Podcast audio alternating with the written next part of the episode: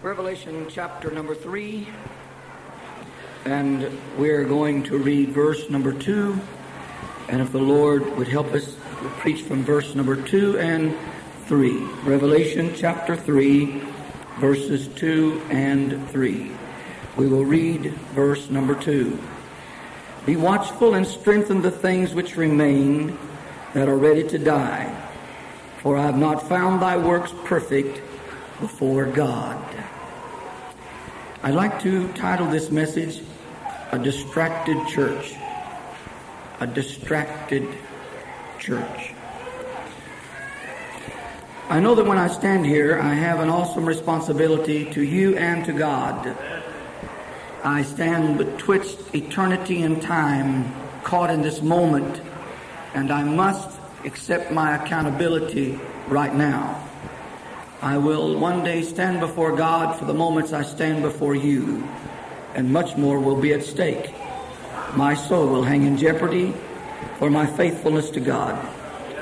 So before I start, I know that there will be folks who will disagree with my message. You're welcome. There will be those who will agree. Thank you. But whether you disagree or agree, I only ask for the permission that you hear me out. After you have heard me, and we have an opportunity to pray, we will see what God will do. Amen. A distracted church. We have watched through the decades the gradual erosion of the life of our people. We've watched and found it hard to find the handbrake on this steep. We have seen, as it was by the Spirit of the Lord that was given to John, that there are things that are ready to die. Only somebody that is distracted would not pay attention to that. What is more important than life? and especially the life of a church. In this world that we, that we live in, there is nothing in it more important to God than the church. There is absolutely nothing in this world more important to God than the body of Christ. The only connection between heaven and earth is the church. The Holy Ghost does not work outside of the church.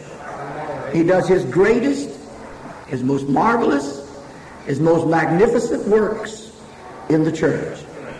If it was not necessary for a church to be here, then the Lord would have found some other organism and he would have raised up some other organization.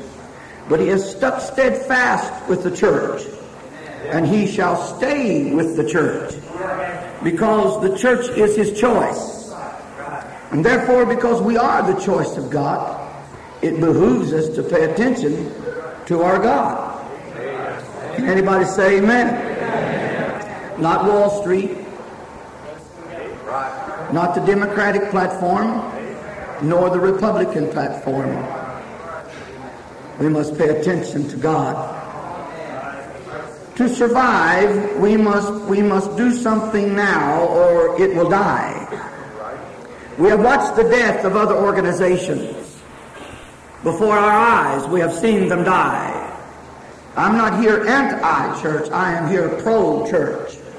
I am for it. And I want you to know that. But I would not be true to you if I told you that I've never seen the church in a stronger position than what it holds now. Amen. You see, there is that lofty pursuit of holiness, which has been replaced by the lofty pursuit of happiness. God's people would rather be happy than holy.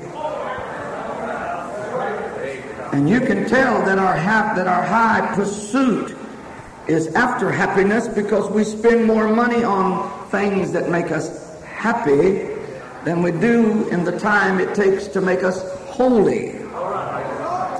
Amen. And the standard of good and evil has been ridiculed till it has become embarrassing to appeal to the eternal concept that God's Word is God's Word. Now we must appeal to the higher intellect of man. But there was a time when we appealed only to the eternal Word of God. if we are to find our condition, we must find it between the covers of this book. You cannot find it. You cannot find it outside of the confine of God's thoughts.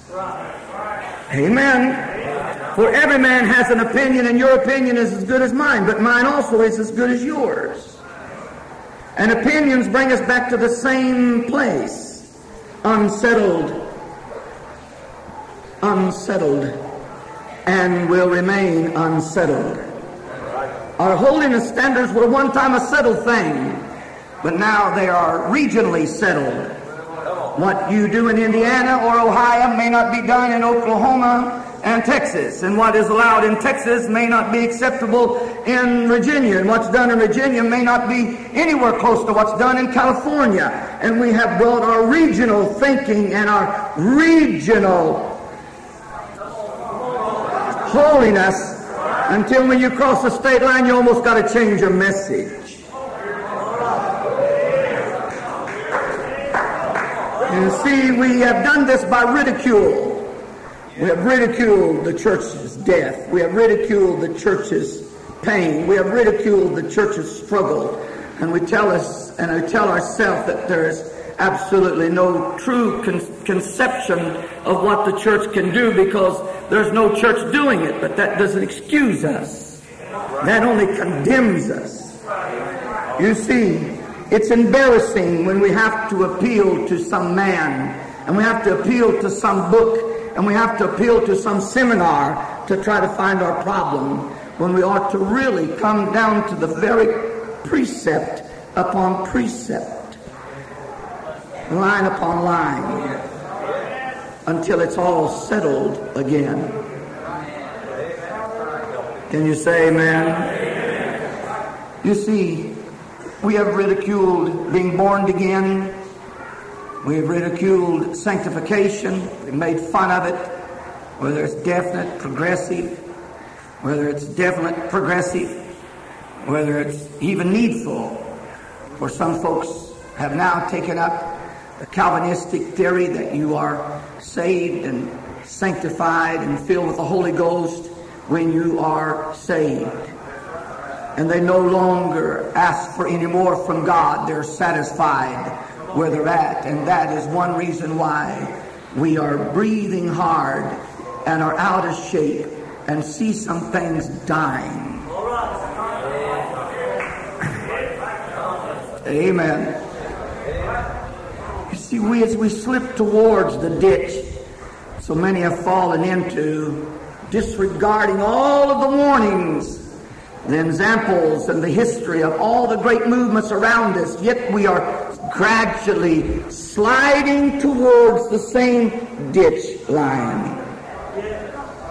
And the reason is, it's not because of them over here or them over there. The reason is here. I do not accept my accountability to God, and I am accountable to God not just as a minister, but first as his child.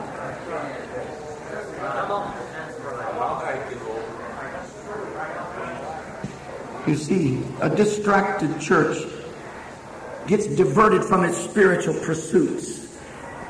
The things that we should be pursuing, going after, hungering for, thirsting for.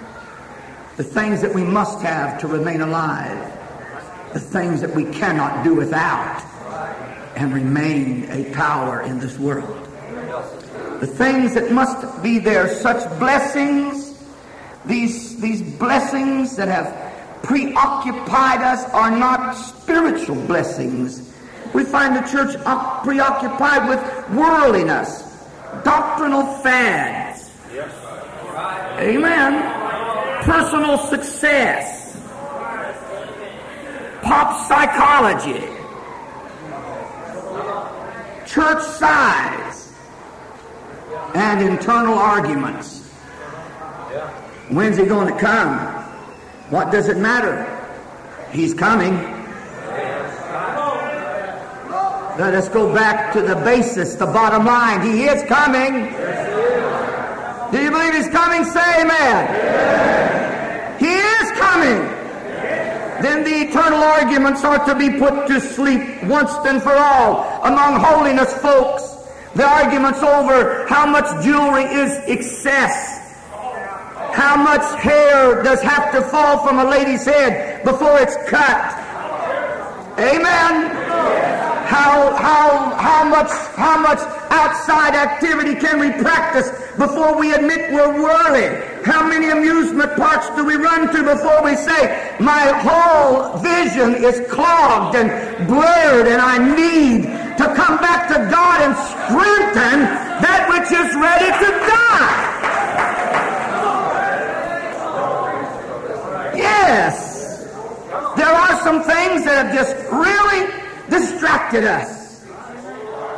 We no longer have revivals for the simple fact that we want God to turn our community around. Now you hear pastors say, I need revival so my church don't die. We're an evangelist to come in to save our church. No, you're not helping me preach, but that's okay. It never was meant that an evangelist would have to spend and preoccupy his time with healing the church.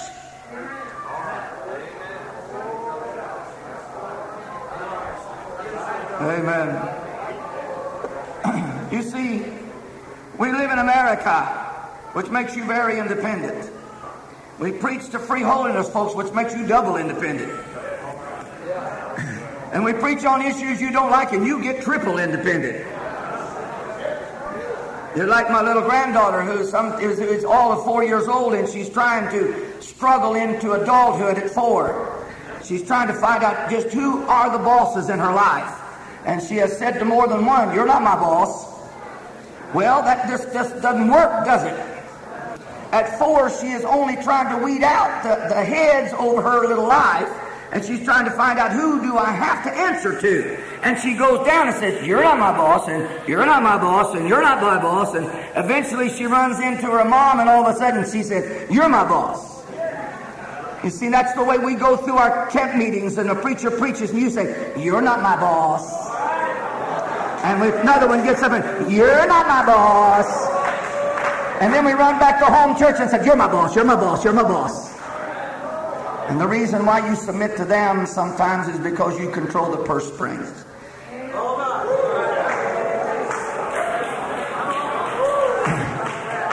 The head of the church is Jesus Christ, the boss. Come on, somebody say amen. The boss. The head of the church is still Jesus Christ. His word is the final, the ultimate. There is no recourse but to accept it as His word. Only His word can heal us. We must have His word. We must have more than just a rehearsed sermon. We must hear from Him. We must know how He feels about us. We cannot venture further till we know what He is thinking about our well-being. Amen. It's unbelievable and to our shame that in the face of America's ongoing sin, ongoing sin, and its certain judgment, that we stand here tonight in a church that we have watched join itself to America's national sin. How did we do that? By just being so distracted, we didn't pay attention to which way it was going until it was too late. Prayer still changes things. Come on, somebody help me preach. Prayer still changes things. If this many people that's right here tonight would pray in earnest with a fire in their heart, don't you think that heaven wouldn't listen and bow ear and move for us? But as soon as this altar is given, there'll be some distractions happen right here in this congregation. There'll be a can of pop rise in the vision before you, and a thirst that's so heavy on you that you can't pray very long with very much heart because you've got to excuse yourself. But there is a time when we don't need to be excused. We need to be brought to the very focus point that if we don't pray, God's not going to answer. You have not because you ask not. Come on, church, say amen. You have not because you ask not. If he'll do that for a new home and a car, if he'll do that for a sickness and a disease, how much more would God incline his head and say amen for our nation, for our nation that is on a fast course towards an impending judgment and sliding every day towards a fiery hell. God intended for His church to be prophetic against the sins of our country. That's not to to just say they ought not to do that, but stand up and say, Thus saith the Lord, the nation that forgets God shall be turned into hell. Amen. Oh, come on, say amen. Instead of standing up and voicing our, our authority as God's church, instead we seek the prosperity and continue to squander our spiritual blessings on self serving doctrines, and we do so with the emphasis laying on those that please us. We emphasize the doctrines that please us, that serve our purpose. We need to be seeking God for the renewal of the body of Christ. We need to be watchful and strengthen the things that remain. That means that if every one of us would pay attention to one another and not let them backslide out of church, but try to get them before they got to the door if we would be watchful and strengthen the things which remain while they are with us, while they're what, while they're there, while we can pray for them, while we can sing to them, while we can encourage them, while we can get a hold of them before they get out the door and back into the world. Then, my friend, we go to prayer and we cry and say, Oh God, I never thought they'd backslide. Well, didn't you see the symptoms? Can't you see the symptoms when a church starts going worry? The first thing they do is try to look as much like somebody else as they can. Amen. Try to do like somebody else is doing, trying to parrot and mimic something else. We don't need something else. We need to be who we are. We're God's choice.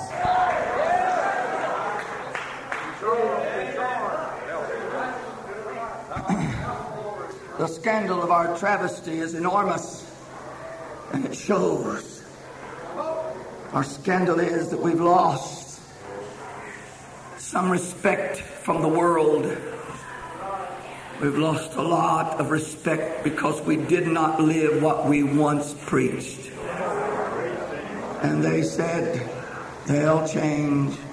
Give them time. They've gave us time, and we're changing. Amen the tragic consequences that the church has given our nation the ideal that it can sin with impunity. We have allowed people to believe that choices do not have consequences. Amen.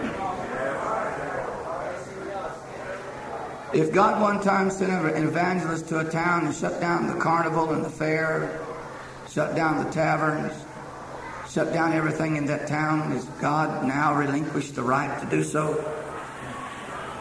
Has God only got power to bring conviction under this building here? Does God not control yet the world and the affairs of the world? Can God not speak and what He says come to pass? Is there any power that can deter His word once spoken? It must be accomplished. It cannot fail. It must accomplish that which He sends it forth to do. God's word cannot fail. Can you say amen? amen. God's word cannot fail. Can you say amen? amen? God's word cannot fail. Can you say amen? amen? Then speak, Lord. Speak concerning your holiness, people. Speak, Lord. Speak, thy servant heareth thee. Speak, Lord. For if you don't speak, we die from the lack of hearing. Speak a word concerning us, Lord. We'd rather hear your rebuke than the silence. Speak, Lord. At least we can repent, amend our ways, and prepare to meet our God. Speak, Lord, lest we perish. You see, the consequences of sin are the same. It's still death. If the nation practices, it'll die. If a church lets sin come in, it is as good as dead. Ichabod. You can't have a holiness church and have sin. Whether in the pulpit or the pew, if it's sin, it will kill the church. That's why preachers must lift their voice. That's why we must, as a movement, lift our voice. That's why we must have a vision that corrects our wrong. That's why we must stand true, firm, and straight. That's why we must lift our voice in protest. That's why, until we have a revival that revives us and gets us back in tune with God, we're on the pattern of death.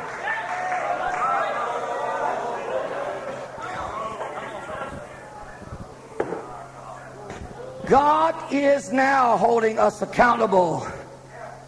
And that's why he is strongly speaking to the church.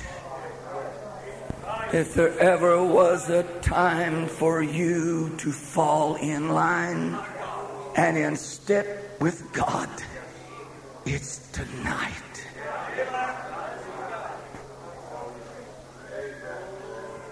America is in a moral and spiritual free fall. We're watching her. Sign coming down 44 said, uh, the steeled heartbeat. It, uh, it's called abortion. The stealing of the heartbeat is called abortion. I don't even know if the sign's up to date or not. 4,000 a day. That's like looking around this whole congregation and every one of us dropping dead because someone decided we wasn't good enough to live. And yet the church does not cry out to God.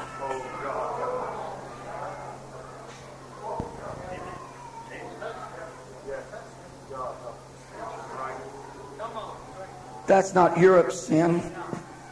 That's not Asia's sin. That's not Mexico's sin, nor Central America's sin, nor South America's sin nor Africa's sin, nor Australia's sin, nor Canada's sin. That is America's sin.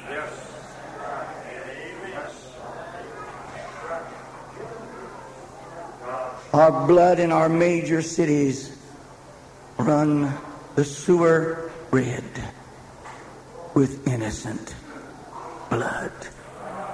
Not the blood of a criminal, not the blood of a murderer, not the blood of a person leading our country to revolt, but an innocent soul that's snatched out at somebody's choice, and we say, You're not accountable. But God said to Jeremiah before you was conceived, and while you were forming in your mother's womb, I knew you and I called you. Somebody say amen. You may not agree with the preacher, but agree with the preaching. It's a sin. Call it what it is. It's a sin. It's not just a choice, it's a sin. Homosexuality is not just a choice. It's not just a choice. We're trying to get a new word for it. It's not a choice. Oh, come on, stand up and say it's not a choice. There was a day when it was a sin, but now we're afraid to say it's sin. We no longer want to use the word sin because sin is frightening to a dying church, but it was a challenge to a strong church when sin raised up God's people rose up to meet it. When sin invaded, they rose up to pray it out. When the devil came in as a flood, the Lord raised up a standard against it.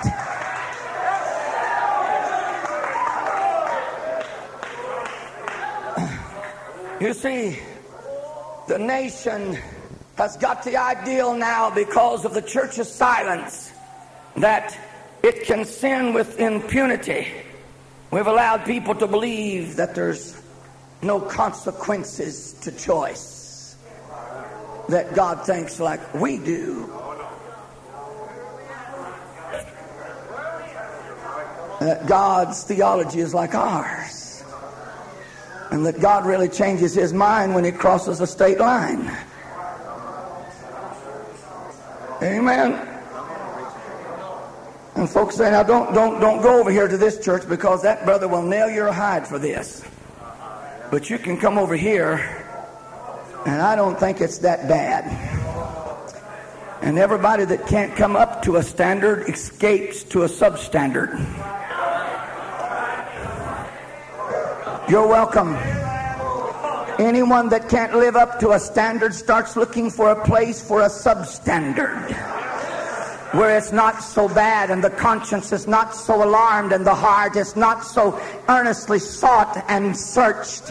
You see, that's where we are now in holiness what they can't do at Brother Shoecraft's church. They may go across a state line and find somebody there who will say, you can go to heaven. If you heard Brother Coxon, he was, he was coming down pretty strong on preachers who said that eternal security would allow you to do anything. But what about our sense of eternal security? That which we know is wrong and yet we will condone if the ties are right.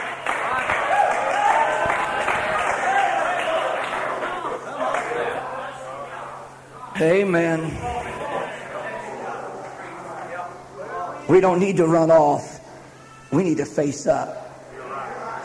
We don't need to make excuses. We need to move up to what we know. We don't need another split. We need a word that heals us, that brings us back to God and not just back to a movement. Amen. The free fall is into a dark pit. And sadly to say, there's little warning from the churches of America because the voice of the church has been effectively silenced by our feel good gospel. We come to church saying, I want to feel good.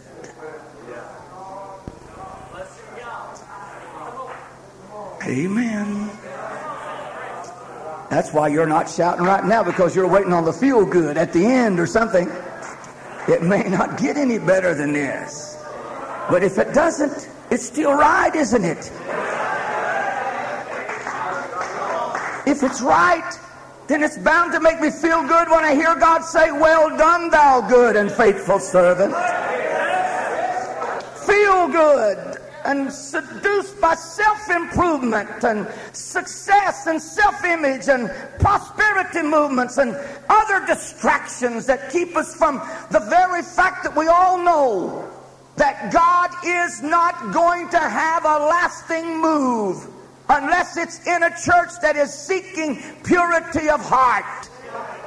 Nothing less than purity of heart. Not just this put on holiness and take it off when I go on vacation, but purity of heart that keeps us wherever we're at and whatever we're doing.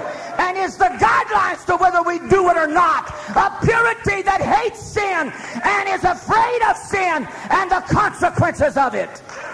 Come on, somebody say amen. Jesus gave sharp warnings to the, to the complacency and business as usual attitude of our day. Times of Noah and Lot. He called it the times of Noah and Lot. And he wasn't speaking to the citizens of his day, he was speaking to the church that was following him so easily distracted, so easily turned away. Has the message of our church become a worldly echo instead of a holy voice? Are preachers just now echoing the thoughts of other men? Or do we hear in it the thundering of God's voice? Is it a holy voice that pricks our conscience and stirs our heart and makes us to examine ourselves until we know ourselves and we have proved ourselves? The voice that we hear, is it leading us to a closer walk or giving us permission to do less and less and less? Where is our heart? Can I ask this great congregation here, where is our heart? You say it's a camp meeting. That's why I'm here. I appreciate that. It's good for old acquaintance. It's good to have great fellowship. But there was a time when camp meetings like this was heard early in the mornings where the, where the meeting protracted until the breaking of the day with voices that called out, I want more of God. I've come to get more of God. I've come to get a hold of God. I must have more of God. Amen. And they laid out in the trances and in the slaying in the spirit and holding on to altars. They wept and cried until the night waned late with no other excuse than I come to get more of God. And I ask you again, where is our heart? Did we wear our pretty dress to see if we could find a good looking guy? Or did we wear that snappy tie to see if we could attract a good looking girl? Or did we just come to see how big the crowd would be and if the preacher could preach at all? But all of those are subserving. Our holy desire to be before I leave here, I want more of God. I don't care how far I drive, but I need have God. I don't care how much I have to pay, but I need have God. I must have the feel and the touch of the eternal on my hand, on my heart, and on my head. I cannot serve until He touches me. I cannot think until He touches me. I cannot believe until He touches me. And I need the touch of God. Bristol needs the touch of God. America needs the touch of God. And a revival can only come when God breathes upon us. Somebody say amen. Where is our heart? Shouldn't we be panting after God? Oh God, my heart panteth for thee as the hart does the water brook. Where is the panting people of God that says, I don't have enough? And if I was to ask you right now, are you satisfied right where you're at with your spiritual walk with God? Do you have all that it takes? To turn, to turn these people back to God. All of these preachers in turn have had their great moments and preached wonderful. They have come to our churches and they have preached to us and they have displayed the wares of the Holy Ghost. And when a week has gone by, we find the same sinking feeling. And we look back and we say, it was great but there's not a lasting move of God. And it's because within a week we're distracted. Back to the business as usual. Oh, it should help me preach. Where is our passion that says, I want to please Him? You know, it would solve all of our holiness problems if every one of us would say, I just want to please Him. There wouldn't be a question about sleeve lengths if we just wanted to please Him. Wouldn't be a question about bangs and sides and curls and we all wanted to please Him. A lot of the things could be just put forever to silence. If we could just find the heart to please Him. You wouldn't sit in front of a television and try to please Him.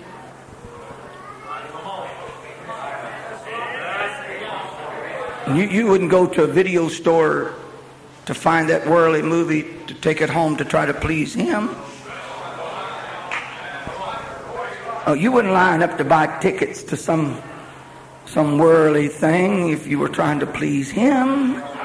Just think where that would bring us right back to focus if we just walk pleasing before him. Amen. Have I lost you? Raise one hand towards heaven and say, Lord, help that preacher. Help that preacher. Dear God, do so. If we are headed to judgment, is there anyone here that thinks we're not? We're headed towards judgment. Is there anyone here that thinks that you're not going towards judgment? Is there anyone in this whole building and outside on these wings that feel like you are going to be exempt from judgment? Every one of us then feel like we're going to go and stand before the great tribunal of God and be judged by the deeds and words said and done in this body. And we're not trying to amend our ways. I'll guarantee you if the IRS calls you and says you're going to be an audit, you can get your record straight quick. Come on, somebody say amen. Why? Because you're afraid they're going to come and take everything you've got and find you and get in your billfold real deep, and therefore you want everything to be in order. But God can say, Set your house in order. You shall live only if you comply. And if you don't comply, you're going to die. Yet we have watched the thing, as the Bible says right here be watchful and strengthen the things which remain that are ready to die. For the Lord said, I have not found thy works perfect before God. But yet, we're closer now than any generation's ever been to judgment. And we are less fearful than anyone has ever been of judgment. Amen. You see, we're headed to judgment. And why are we not rushing then into the streets and in the highways and the byways and compelling them to come? For the judgment is sure. And if we're not careful, we'll wait till Lot did. In the last minute rush, we'll run out to our loved ones and they will make fun of us. Yes. For they watched us build our houses and they watched us retire from our jobs and they watched us change churches and they watched us vote out preachers and they watched us scramble our doctrines and they watched us get confused and they watched us become worldly. And then when we tell them you've got to live holy for the Lord's going to judge you, they're going to mock us.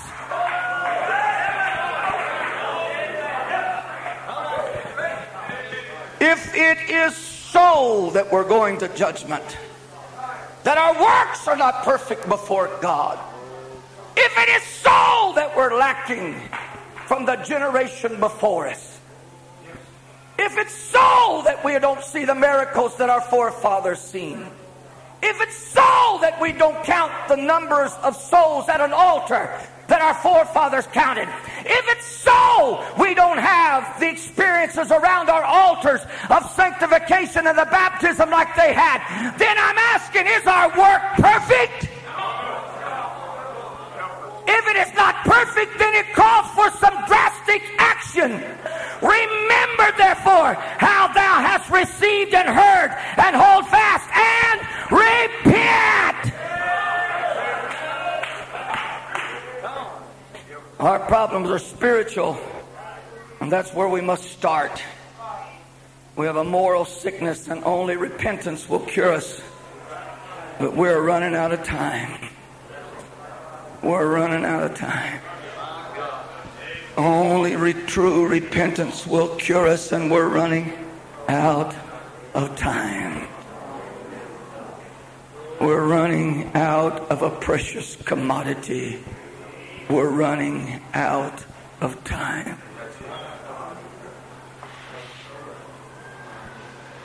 The vision must be passed. Those who sit here that adorned this board that was that was there when the fire fell and Pentecost set its roots deep must also have had a vision vision of God and a vision of the doctrine of what it meant. You see, William Fisher, he's the renowned Nazarene minister, said, The most tragic time in the life of any church is when the vision is being carried out by those who never saw it. Oh God. Oh. When our evangelists make fun of sanctification, I say, Oh God.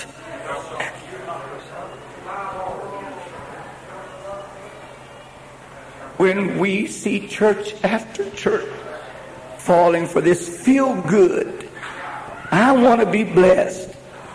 Play the drums, get it high. Let's run and shout and forget about judgment. And then our young people get in trouble because they don't have enough prayer life to keep them when they get in the dark.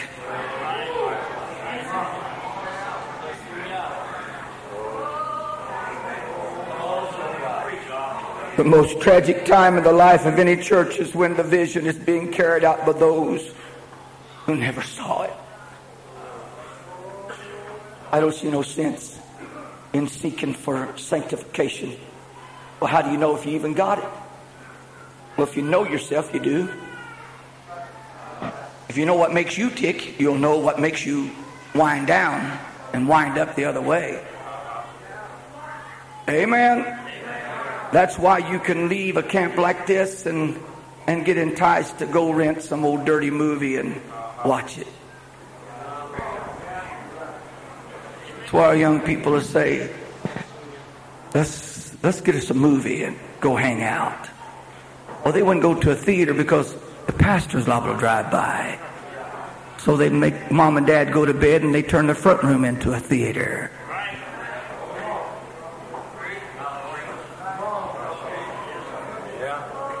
That's all right. You don't have to say amen. I never thought, Brother Shaw, I'd see the day when holiness people would give consent to the movie. I never thought I'd ever see the day when they would give consent to watching the movies. The old preacher that preached to my to my grandpa called it the shadow on the wall because he didn't have another name for it. He said, people watching those shadows flicker on the wall. It was the movie, the flickering shadow on the wall. This is not a new doctrine, kids. This has been preached against ever since holiness preachers got their calling. And if any of us have still got a calling of God, we're going to cry out against it. The same Holy Ghost that called them has called us. The same thing that was sin in that day is sin to this day. Somebody say amen. If it's sin, then we need to stand and say, that's sin. I don't want it in my house. That's sin. I can't afford it in my house. That's sin, and I will not allow it in my house. Somebody shout amen. You see, until we have again a vision that can be passed to this generation, we can't hardly pass it to our own children. I don't know how we're going to get it to our young preachers. But until they see it like we see it, we're facing the generation that's going to die. I told him at Brother JR's when I was preaching, I was just before I went down there to preach, I, I was driving down 48, which is in, in Dayton. 48 goes right by a big Nazarene church. And I told him I seen activity in the parking lot, so I just turned my head to look. I thought maybe a wedding or a funeral because I seen activity outside the church, and I thought they're getting ready to come out. And I always enjoy weddings. I think they're happy moments. But I looked over there, and there was ballerinas. Their little furry thing, and their leotards and their little ballerina shoes and not much dressed on the top, and they were out there in the out there in the parking lot in front of the Nazarene church, just going through their little dance, and there people was gathered around watching them. And I drove just a few feet more, and I said to myself, John Wesley, you would cry. It almost drives me to tears, and I'm not a Nazarene. Just to see, just to see that we have to dance now to a different drummer makes me cry. For there was a time when the Holy Ghost would drop in on us, and all of us that knew Him rejoiced in His presence. And we danced because he arrived, and we danced because he was here, and we shouted because we felt him, because we knew that with him on our side, nothing would stop us. It was always revival when he was there. It was always one miracle after another miracle when he was there. When the Holy Ghost filled the church, there was nothing too hard and nothing impossible.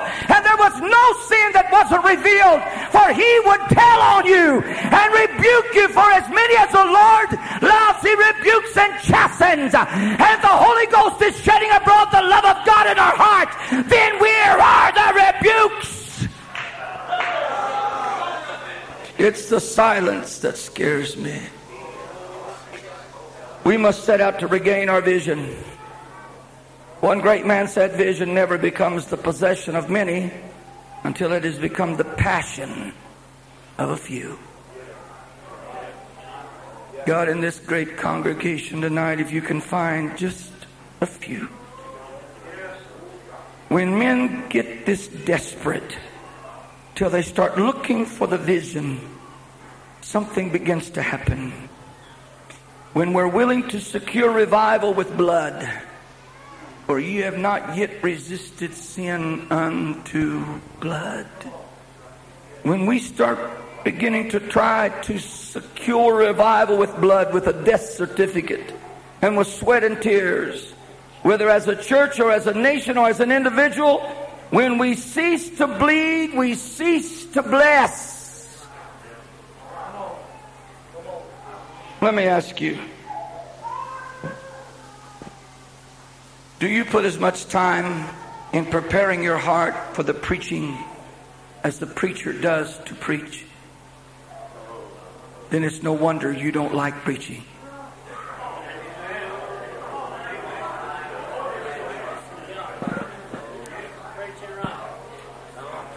If you do not pray, oh God, prepare my heart to receive your word. Let me find the crumb in the bread for me. Speak till my heart leaps. As John did at the voice of Mary. Let me hear your voice in the preaching. Have we yet prepared our heart? Is there blood in our prayers? Do we stay and struggle until the great drops of sweat turn to blood? Our Lord did resisting and complying. Is there blood in our preparation for our holy living? Would you rather shed blood than to take away from the glory of his name. Is there blood in our altar call? Do we shed blood anymore? Especially our own blood. You see, the presence of the Holy Ghost, the very presence of God, is what every believer, every church should cherish. We are to live in His presence. I feel like He's in this place tonight. And the moment we sense that we have grieved the Holy Ghost, the moment we are aware that His beautiful presence is not evident, we should stop everything.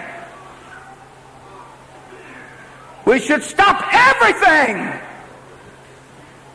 until we are assured His presence has returned.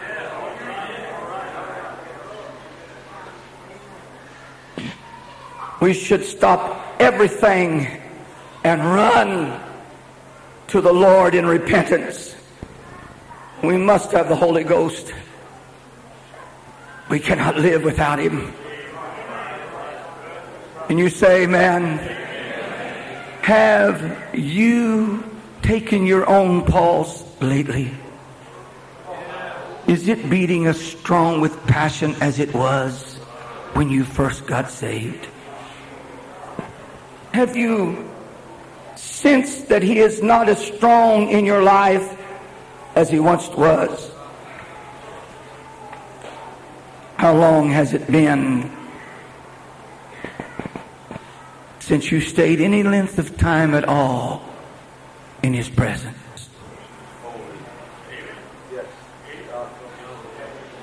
How long has it been since you prayed through and spoke in tongues as the Spirit gave you utterance?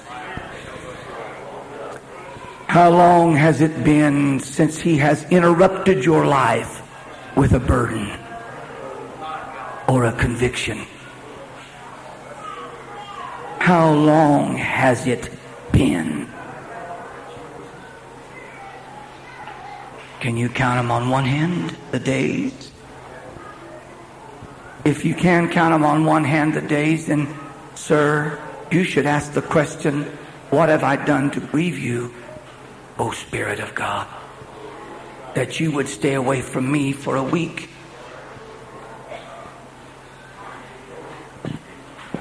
If it's been longer than a week, you may be slipping into a coma when you think you are all right and you are fixing to die. I'm not talking about running around the building. I'm talking about walking in the Spirit so you will not fulfill the lust of the flesh. I said if you loved him, you wouldn't do those things. If you sought to please him, you wouldn't. But I know definitely if you had the Holy Ghost, you wouldn't do any of the above. I know it upset you, didn't it? You're, you're going to tell me after a while, you're going to tell me, said, bless God, I've got the Holy Ghost. I don't see nothing wrong with that. Well, bless God, I've got the Holy Ghost, and I do. Now, one of us don't have the right one.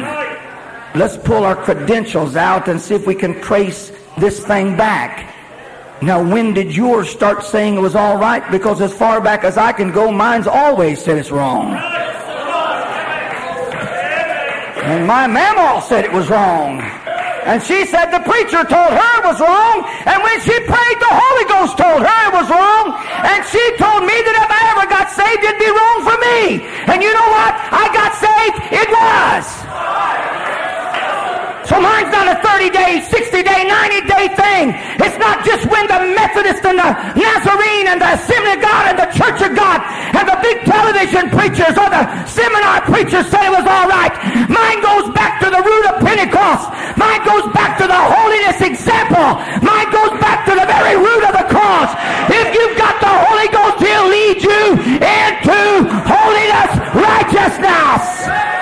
Somebody shout amen Don't tell me he lets you do that. You're doing it and grieving him. Don't tell me he lets you go there. You're doing it and vexing him. And you're the one that's in danger. Because if he leaves you, you are a dead cause.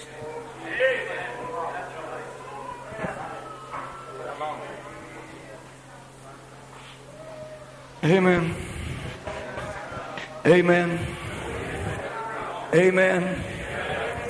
Amen. Amen. See, y'all don't agree with me. It's okay. It's still right. Amen. Even the, even the preachers are sometimes afraid to say amen. But it's still true. Amen. Amen. Our church must return back to its first love. We must now draw from memory isn't it strange, Brother Barnett, that he said, remember? Why didn't he say, just look? No, it was so far gone, he said, remember how you have received. Remember It's time for us to turn the clock back in our memory and say, how was it then when God walked our aisles and sinners run to our altars? How was it then when men fell under the great convicting power of God? How was it then that we had more experiences than we've ever had? I call you tonight to remembrance. We are a church that has been distracted and we need to pull our memory back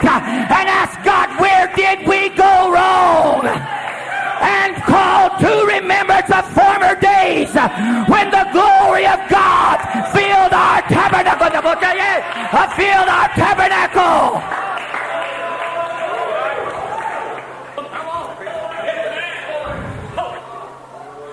No, not all of you want to do it.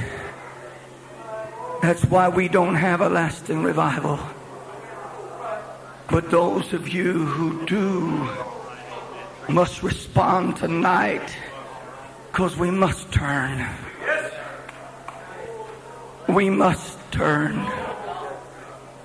How many agree we must turn? We must turn. We must turn. We must turn. We're going to lose our young people except we turn. We're going to lose our heritage except we turn. We're going to lose the Holy Ghost except we turn. Oh yes, you say to Brother Benny, don't you know that, don't you know that there, there's things you can do to hype up a meeting? The other day I stood in the hospital and talked to a young man and, and there he sat with his goatee and mustache and goatee, his cut off baggy pants and his, his little t-shirt on and I, I, looked at him. I didn't think he went to church. I said you need to come to church with your cousin here. Oh he said I'm, I'm, I'm the worship leader at our church. And I told my wife as we left I thought he's a candidate for salvation. But that's that's who you replace the Holy Ghost with. Cheerleaders.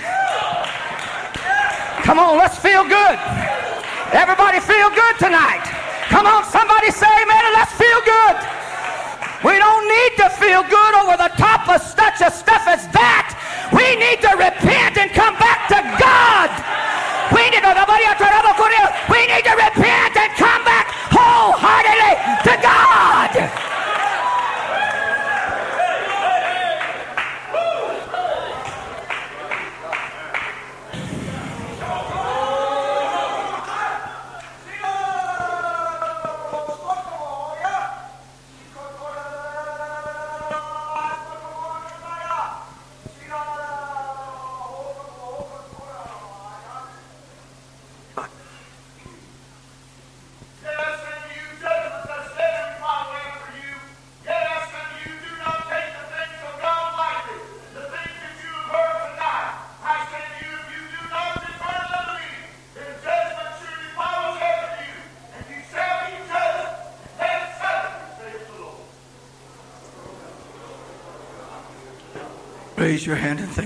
Ghost. Thank the Holy Ghost. Thank you, Father, for caring. Thank you, Father, for caring. There are some people in this congregation tonight that you're too far from God and you know it. There's some, some people that need to repent and change their ways and they know it. They know it. They know it. You need to just stand up and step out and come to these altars, these time proven, God given places where God meets with us. These altars